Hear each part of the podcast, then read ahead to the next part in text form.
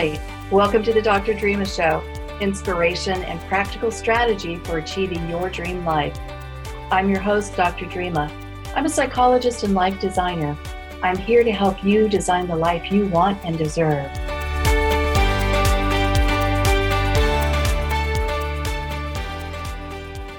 This is Dr. Drema, and you know, on the show, we frequently talk about how do you design your dream life? And sometimes people tell me that they never expected to be where they are now.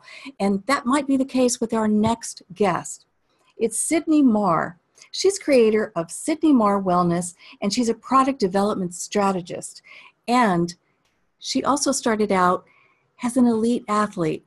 Welcome, Cydney. I am dying to hear your story. Hi, I'm so glad to be here. Thank you so much.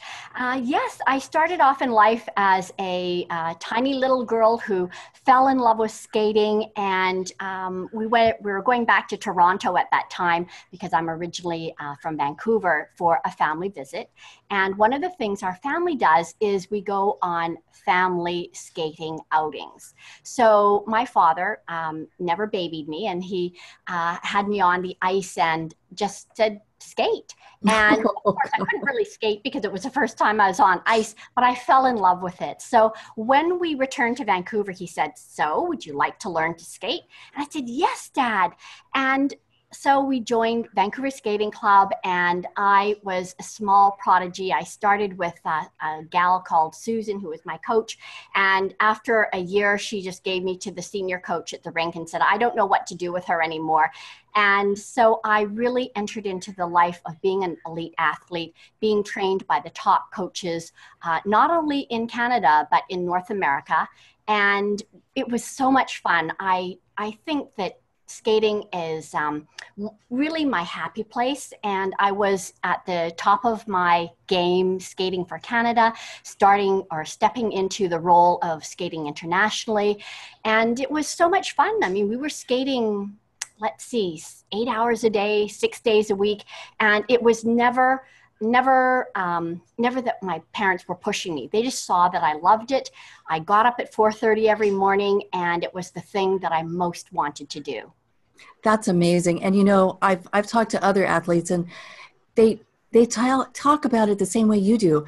It was a love. It was a passion. Yeah i got up at 4.30 but i was going to do something that i wanted to do oh, we couldn't wait to get on the ice. And it's funny, I was talking to one of my friends, uh, Kenny, the other day, and he had a big birthday party in Vancouver. And so a lot of the skaters were there.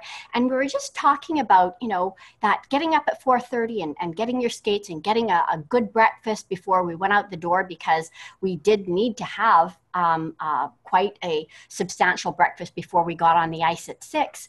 But, you know, when he went to school, the teachers used to say, listen, you show up at school, you've got rosy cheeks, you're bright, you're turned on. And, and so his, even though we got up so early, all the kids came, went to school with all their marbles. They were all lit up.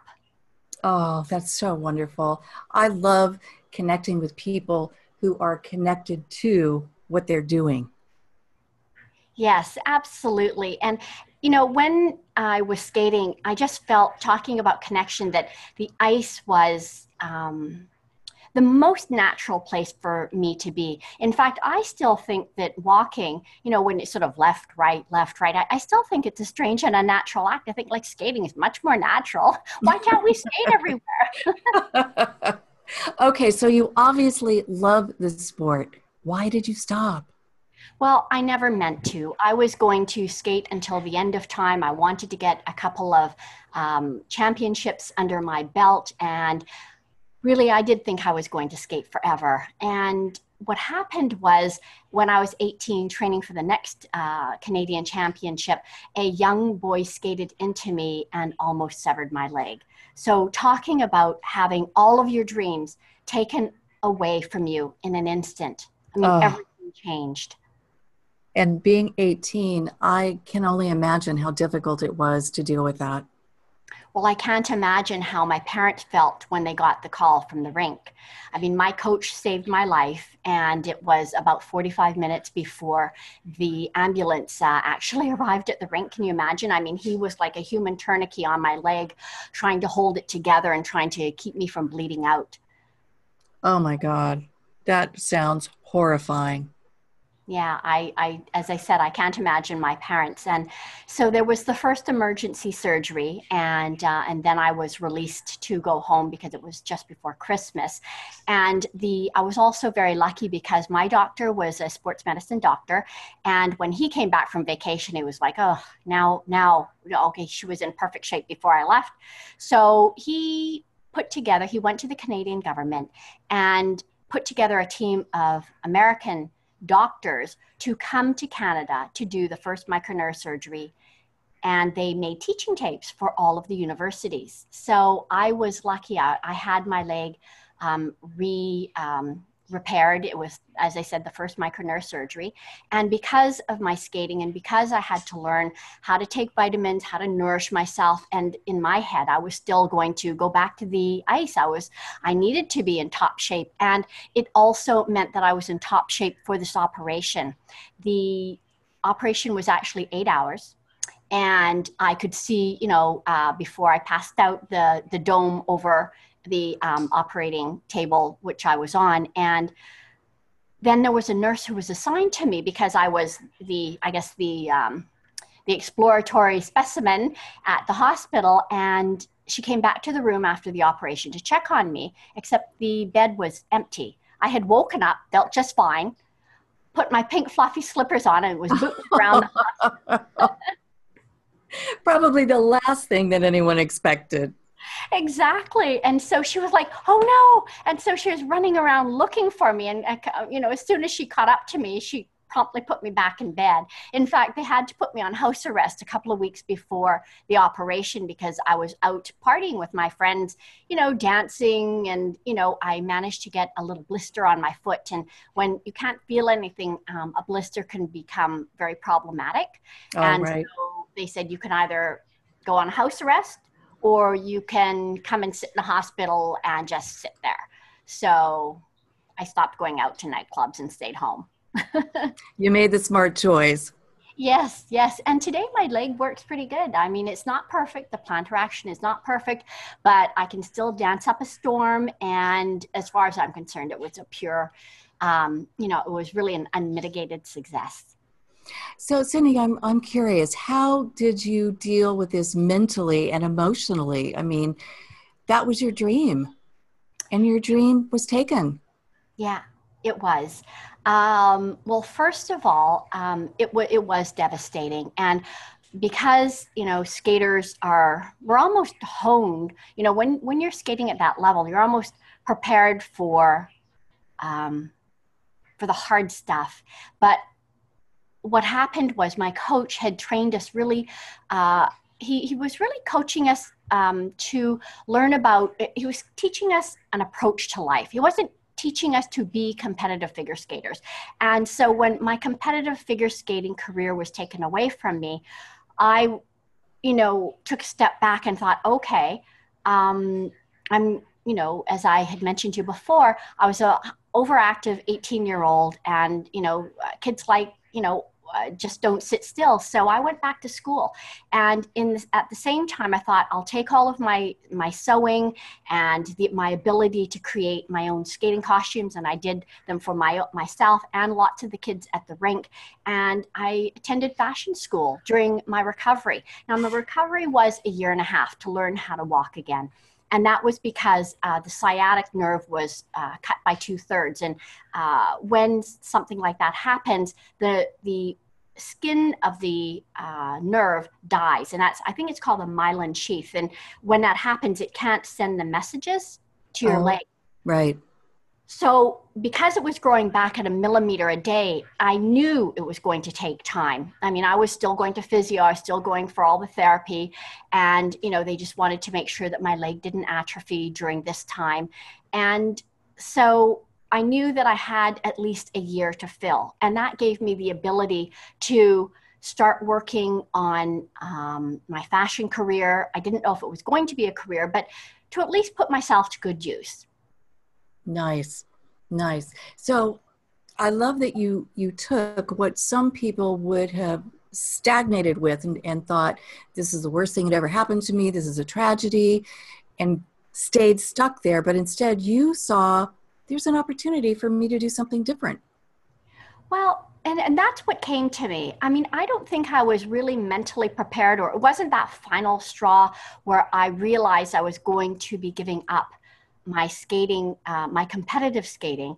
But one of the other young skaters, because all the kids were always coming over to cheer me up, and and after my operation, you know, we we still went out dancing, and if I fell down, they just picked me up.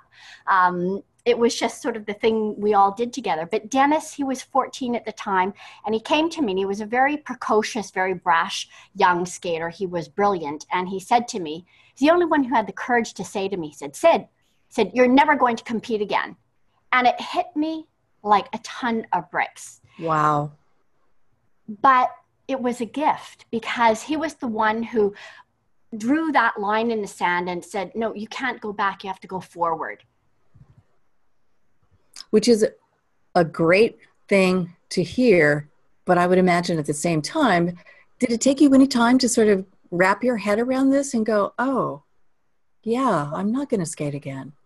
I was pretty pissed off. I was really angry with Dennis, but it because it was already some time, you know, at least a year after the accident, I was then able to just uh, let go. It's kind of like, you know, when they say, you know, one door closes, another door opens.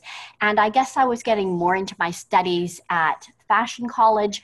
Um, we had the opportunity to go um, to a wonderful uh, competition in New York because there were models and the young designers in this group.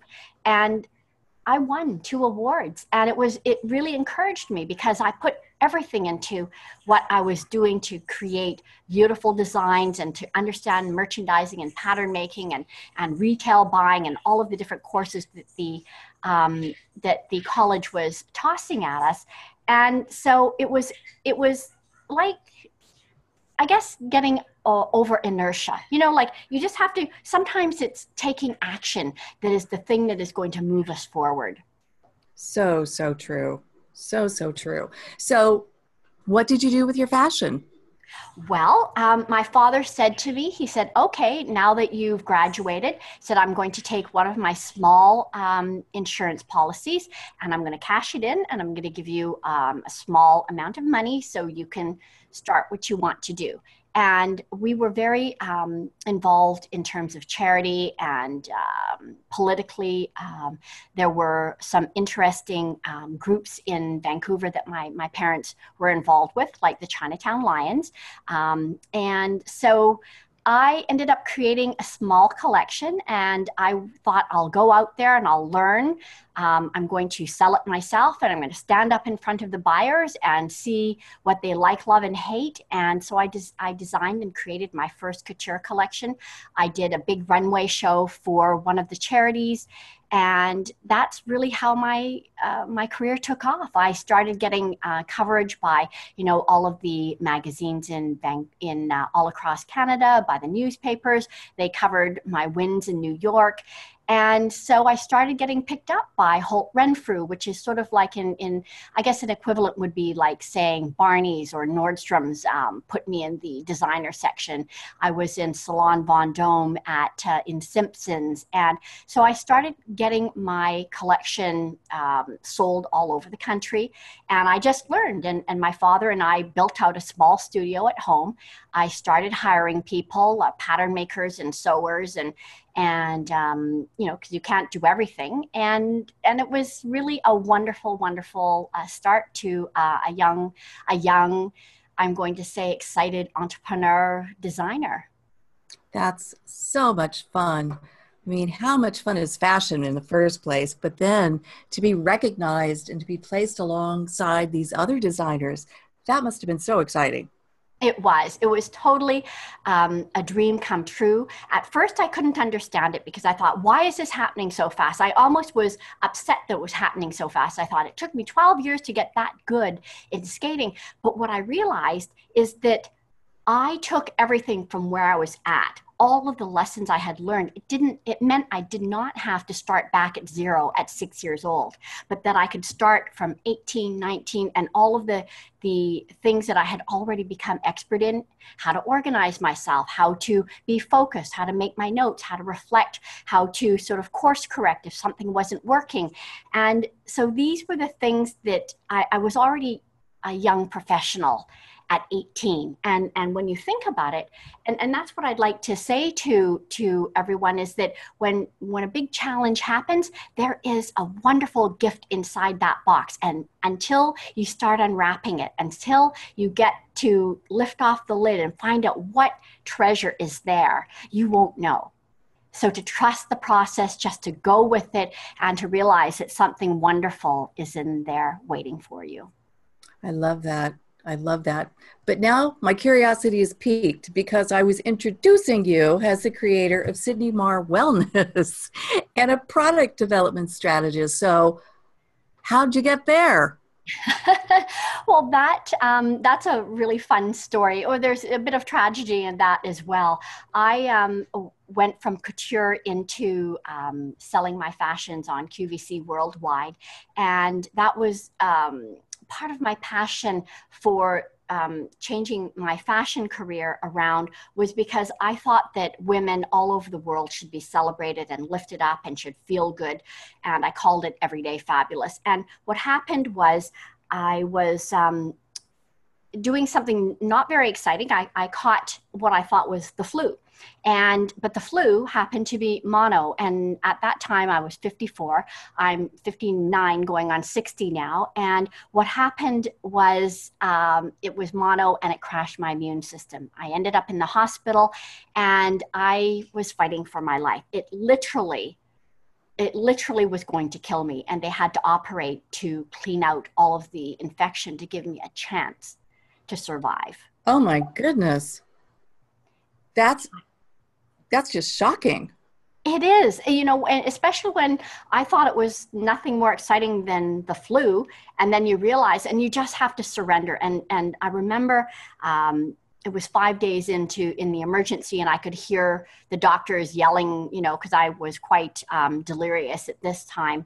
Um, they're yelling, you know, she's gonna die, and if we don't operate tonight, but it, it sounds very, you know, when you're not really with it, it's it's as if someone's yelling with a muffler or a pillow over their their their mouth, and and they really had to wake me up for the operation. You know, you have to sign the waivers, and so I got I they got me awake enough to sign the waivers, and it's the the um, gurney and myself uh, before the the OR doors, and I look up and I see the doctor, and he's I think I'm looking into the eyes of God. I mean, he has these most beautiful blue eyes, and I look at him and I go, Doctor, if I survive, this tummy is bikini ready. Don't cut me up like a pumpkin.